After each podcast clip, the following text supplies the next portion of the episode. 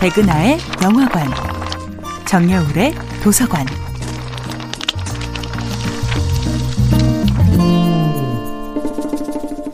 안녕하세요. 여러분과 아름답고 풍요로운 책 이야기를 나누고 있는 작가 정여울입니다.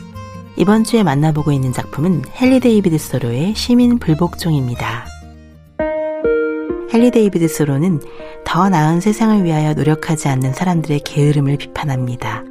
술자리에서는 노예제가 폐지되어야 한다고 핏대를 올리면서도 막상 투표나 전쟁 같은 시민의 의무가 현실적으로 목을 죄어올 때는 결국 노예제를 잔존시키는데 복무하는 사람들, 그런 사람들의 무책임한 행동을 참을 수 없었던 것입니다.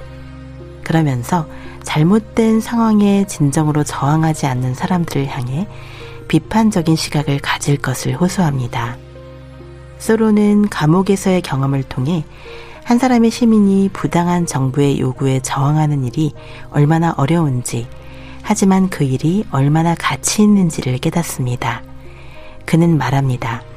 단 한 사람의 시민이라도 부당하게 감금하는 정부 하에서 정의로운 사람이 있어야 할 장소는 바로 감옥이라고. 소로는 감옥은 자신의 몸을 가둘 뿐 생각까지 가둘 수는 없었다고 말합니다.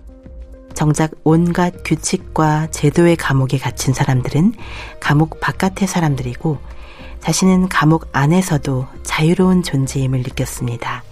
나는 강요받기 위해서 태어나지는 않았다. 나는 내 방식대로 살아가리라. 참다운 인간은 집단이 강요하는 대로 살지 않는다. 소로는 투표를 할 때 단순히 종이 쪽지를 던지지 말고 자신의 모든 영향력을 한 표에 온전히 담아 충실하게 던지라고 선언합니다. 소수가 온 힘을 다해 저항하면 다수는 결코 당해내지 못한다고도 말하지요. 그 어떤 권력의 품에도 기대지 않는 나, 그 어떤 안락함에도 중독되지 않는 나. 이 안에 오직 햇빛과 바람과 물만으로도 우주의 축복에 감사할 줄 알았던 인류의 과거가 잠들어 있습니다. 나 하나의 힘은 결코 작지 않습니다. 달콤한 문명의 자극에 속속들이 절어 있는 우리의 육체를 건져내기 위해 나만의 작은 월든을 만들어 보면 어떨까요? 미세한 생활의 틈바구니 속에서 어느덧 깨달음의 연꽃은 피어날지도 모릅니다. 자신의 껍데기를 깨부술 수 있는 힘은 오직 자신에게만 있으니까요.